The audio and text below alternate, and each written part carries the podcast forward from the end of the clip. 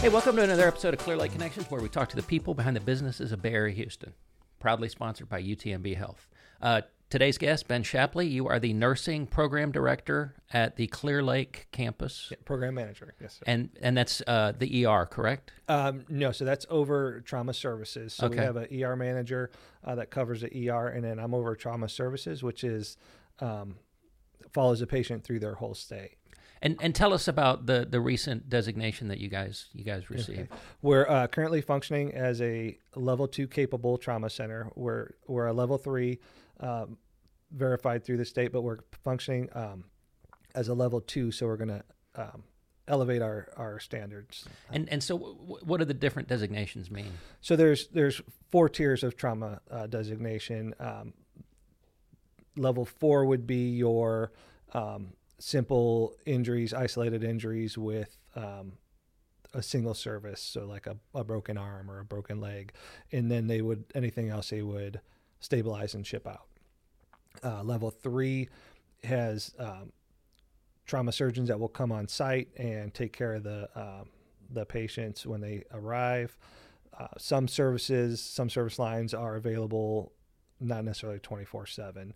Level two, you have those services 24 7. So, neurosurgery, vascular surgery, orthopedics are all 24 7. We have in house uh, trauma surgeons. So, they're there within 15 minutes of, of a trauma patient getting there. They're at the bedside already taking care of the patient. So, um, it just brings a lot more service lines right there to the patient. And then the level one Level one adds a couple other specialties, um, but primarily the biggest difference is their ability uh, to do research. Okay. So that's a, that's the biggest differentiation. And, and so there are are there any in our, our service area? Uh, so we have uh, Galveston, uh, UTMB Galveston is a level one trauma center, and then the next closest would be the Med Center up in Houston. Okay. So Uh, what what are you guys typically seeing, uh, especially right now during during the I guess the flu season? Um, it's the ERC is- is seeing a lot of flu, a lot of respiratory problems, um, and a lot of trauma now that we're we're level two capable. We're getting a lot of injuries, a lot of car accidents, mostly, uh, and old people, uh, geriatric falls with head injuries. And so I guess uh, the local authorities know that you guys have this designation, and that's that's so that's they send the the, the patients that way. Yes, sir. And we do several times a month. We're we're visiting with EMS services to just let them know of all of our capabilities, and then follow up. We give them uh, feedback on patients that they've brought into us, and we kind of um, review the cases. And if there's something they did right or did wrong, you know, good catches, like hey, great job on this one, and and then they like to hear the outcomes when they did have that great catch.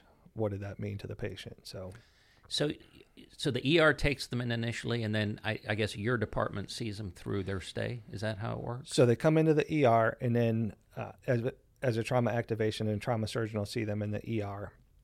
They're seen there, and then we'll follow them, yeah, through their whole stay. It's the trauma surgeons will be over them, and then once they're cleared from their injury, if they still need to be hospitalized for medical reasons, they might hand off to a medical team. But otherwise, we keep them through the stay. Yes. How did you get into to, to, to nursing? Uh, way back when, uh, we won't talk about how long ago, but the uh, TV show ER was Oh, okay. favorite, and Yeah. I was like, yeah, that looks cool. I want to do that. So And so were, right you in. an ER nurse at, one- at one point? yes, I've been ER pretty much my whole nursing career. Um, large level one trauma centers in Texas or in uh, uh, Tennessee, and then here's Texas Children's. I was in the ER there as well. Um, so just love the ER And so you're the you're the the, the program coordinator direct or director program uh, manager. yes, manager. So yes. you're, you're in charge of all of the nurses within the the trauma services. No, so I'm over. Mostly, what we do is chart audits and make sure we have all the things in place that we need for the trauma patients. Uh, the ER managers, and then each unit in the hospital has their own manager that they're over the nurses. But we make sure that the the big picture of the patient care is is followed, and we're meeting all the standards that we have to for trauma. So how did you come to UTMB? by chance.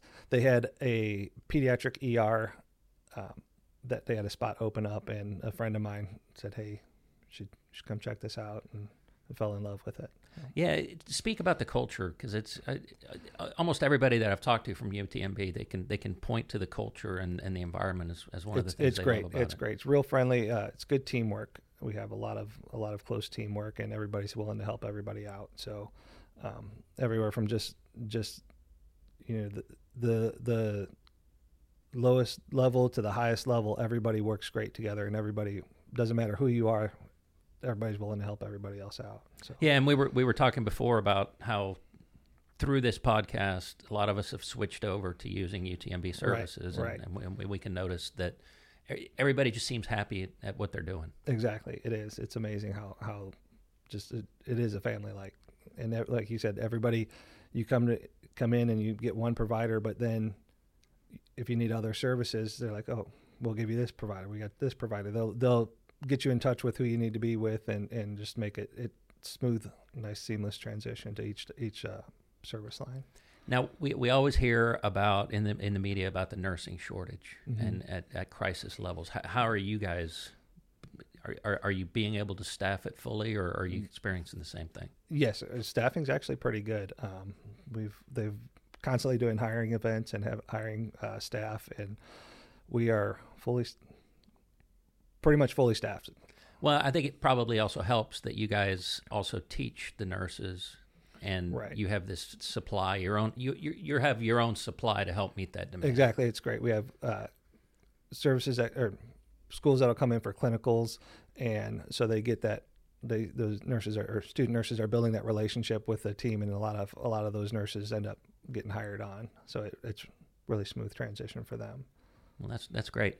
Um, anything else you want to talk, talk to tell us about the the, the Clear Lake campus uh, ER and and the services? Sure. Um, well, like I said, we are level two capable for trauma. We're a stroke center, uh, primary plus stroke center, so we can take care of all all the different kinds of uh, strokes, and we have the neurosurgery teams uh, in place to ca- take care of any kind of stroke. Um, we're the only pediatric ER in the area, so that's that's phenomenal. And our our our peds team is is great. They're really great. Um, and then it's just every other ER that I've ever been to and worked at, there's always a wait, and it's not uncommon to have long waits to get back to a room. But at, at our campus, patients get back quick. There's very minimal waits usually, so that's a huge thing for patient satisfaction. Just knowing that they're not going to be sitting there forever. You know, we get you back, get you seen by a doctor right away, and What what's the secret? can't tell. Because uh, yeah, you're right. ER waits can be. Yeah, it can be it can be painful. I, I learned a good trick. If if no matter what you go in with, if you have chest pains, you get back right You away. get back quick. Yeah. yeah. I found that out the hard way when I had pleurisy. I Right. thought you guys are taking really good care of me. so uh, we we've talked about overcrowding at, at a lot of the ERs. Talk to us about when people should probably skip the ER and go to urgent care instead. Okay, so um, for urgent care would be most of your mild to moderate symptoms, anything that's you know fever but just not feeling good, or if you're just wanting a flu or RSV test or or COVID test, those are all things that could be handled by urgent care. Um, minor injuries can typically be handled at urgent care. Any of your more moderate to severe injuries or um, besides a minor cut, anything involving bleeding should definitely be be ER. Any change in mental status should go to the ER. Trouble breathing, of course, you want to go to the ER. Uh, mostly urgent care is mild uh, symptoms and things that if you could wait till the next day, that should go to urgent care. Okay. So you mentioned that we have you- you're the only pediatric ER in in the in the area. Um, obviously, that's a huge benefit to our community. Talk talk to us about you know what what what what what that actually does bring to us. Okay, so that brings uh, first of all shorter wait times that we've talked about because we're you're not serving such a huge area like the med center, um, but we have pediatric ER that's that's taking care of these sicker kids uh, versus going to urgent care. Um, we get to see those. We're we're getting them treatment right away. Uh, they're not having to travel. We're seeing a lot of respiratory problems right now, and we're able to take care of those.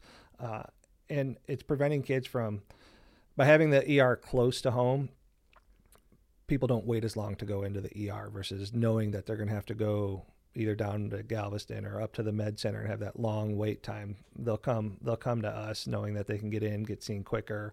Uh, it's not going to be an all day event. Um, so it, it really helps them from having to be hospitalized for their for and their it's illness. it's twenty four seven, right? we're seeing pediatric patients twenty four seven. we have uh, 16 hours of pediatrician coverage Okay, because I, I remember when my kids were young, they never picked the daytime to. No no it's always it's always ER. evenings and, and Yeah. middle of the night yep yep wake up with the ear infection or, or fever and vomiting and yeah So what's what's driving all this this traffic for the respiratory issues?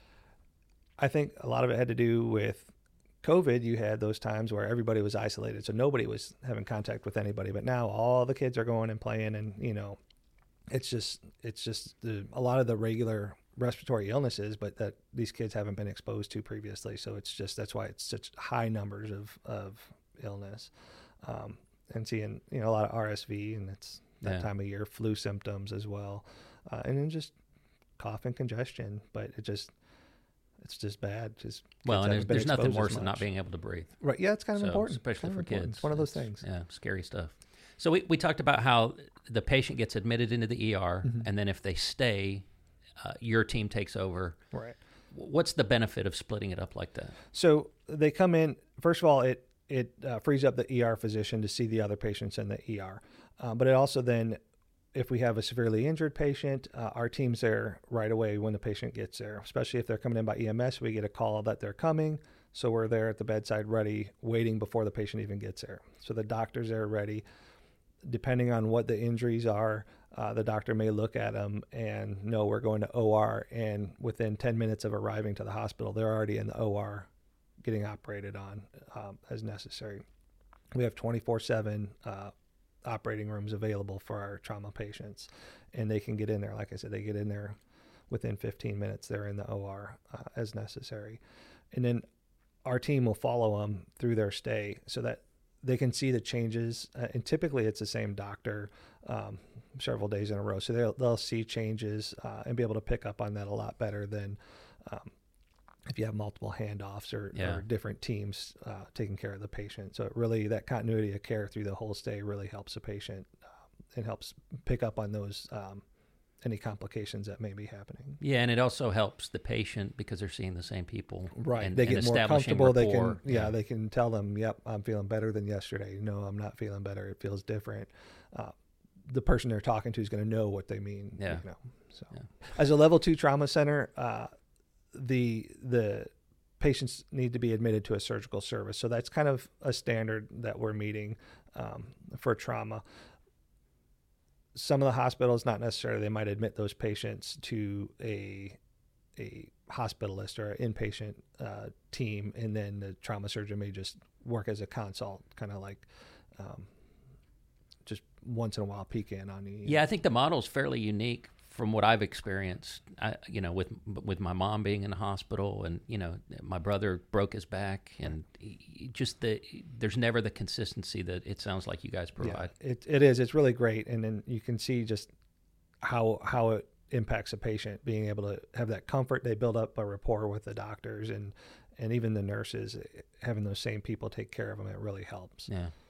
It it just it's comforting to know that that you're there with somebody that cares and that they know what's going on with you versus Yeah. a stranger coming in every day. No, it's a great model. Mm. So you, you, you brought up the relationship that you have with the EMS, the local EMS, and and t- t- tell me a little bit more about how that relationship was born. Sure, sure. We have a, a EMS outreach uh, liaison, uh, Richard Rocho, and uh, we go out with him to the multiple service lines, uh, EMS services that bring us patients. Uh, we go pretty regularly and visit. Um, he's always uh, in their face, uh, talking to them, just have that FaceTime and uh, build comfort with them.